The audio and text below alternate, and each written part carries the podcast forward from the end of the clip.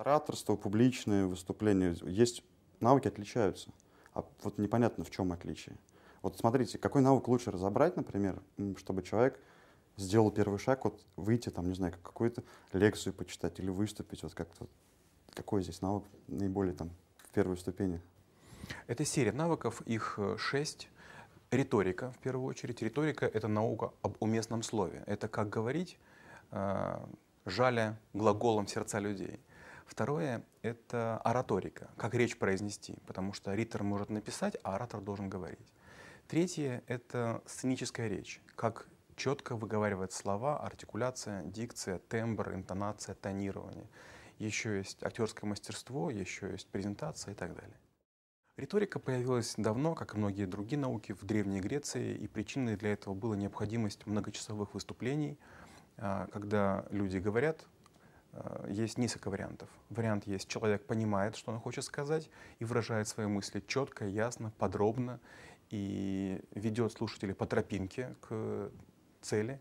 И вариант есть, когда человек точно не знает, что хочет сказать, но у него пылает сердце. И вот горящее сердце слушать, наверное, какое-то время интересно, но потом зритель устает и не понимает, а что же, собственно, хочет а, а, человек, который произносит речь. И вот задача ритора — построить речь таким образом, чтобы в ней не было лишнего, но было достаточно для убеждения. То есть соединить, получается, внутренний посыл, свою энергетику да. и слова, вот четкость как раз пошагово, чтобы до цели дойти. Да, абсолютно верно. Человек э, должен выступить, он вот пишет себе текст, но в момент, когда он будет выступать, он же отойдет от него все равно. По-разному. Когда пишется текст, есть несколько стадий написания текста. Первая стадия текста — это когда мы пишем текст буквально слово в слово. После этого желательно сделать 10 вычеток, примерно с интервалом не менее чем полчаса. Желательно, чтобы была одна утренняя и две вечерние. Вы берете текст, пишете его целиком полностью, потом вычитываете. Вычитывайте сначала просто на уровне прочтения текста про себя. То есть вы берете и читаете как э, обычный читатель. Потом, когда вы это сделали, и вам уже все нравится, вы убрали лишние слова, вы устранили неточности, шероховатости, необходимо текст произнести. И вот когда текст произносит, у меня есть э, три приема, называется петь, кричать, маршировать. Петь — это попробуйте спеть. Вот если не поется какой-то пассаж, это, скорее всего, говорит о том, что в этом месте есть какое-то затруднение. Или слишком длинное слово, или короткое, или не хватает слогов. Вторая — это маршировать. Если вы уже спели и исправили текст, он уже поется. Маршировать — это дает ритм. Плавность — это песня, маршировка — это ритм. Если вы можете произнести текст и маршировать, скорее всего, у вас не будет сбивов. И последний фильтр — это кричать. Представьте, что ваша жена родила, вы стоите перед роддомом, и вот вы пытаетесь этот текст ей покричать. И вы вдруг поймете, что многие лишние слова вы говорить не хотите. И вот когда вы будете кричать в роддом своей жене, вы всякую, всякую второстепенность из, из речи уберете.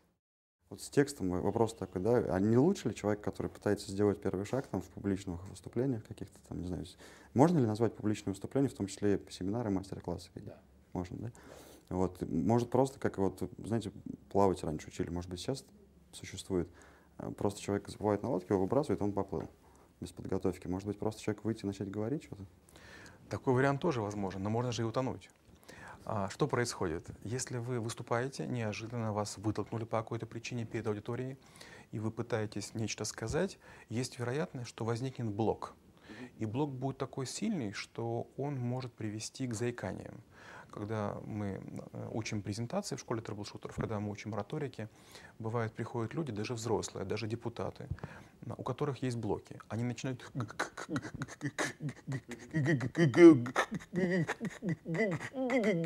говорить, и у них прям заклинивает челюсть. Это такой вариант. Бывает такой вариант, что как-то плечо ведет или палец оттопыривается. Нервная система начинает работать. Да, и человек начинает говорить, и для него это стресс.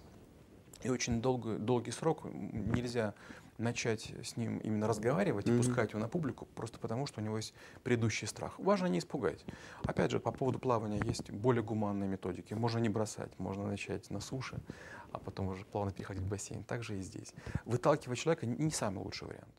Вот э, большинство тогда политиков и разных таких людей, они на, на эту тему, на это, наверное, тратят очень много времени, да, чтобы это все довести дома. С одной стороны, должны были бы, с другой стороны, они этого не делают. Люди, которые часто выступают, у них появляется бравада. Они спокойно выходят перед камерой, говорят всякую чушь, не особо следя за мыслью. А если это записать, попробовать транскрибировать и понять, а что же хотела сказать, ничего не будет. По очень простой хитрости. Когда мы имеем дело с выступлениями, с публичными, когда мы читаем лекции, мастер-классы, тренинги, кого-то обучаем, факты — это примерно 10% информации, которую человек усваивает. Еще 25% — это способ, который мы произносим, а все остальное — это эмоции. Если вот наше видео посмотреть и не будет звука, люди догадаются о многом, о чем мы говорим. А вот если дать им звук, но не будет нашего изображения, им будет тяжелее. Поэтому политики часто выигрывают за счет правильного языка тела, мимики и жестов.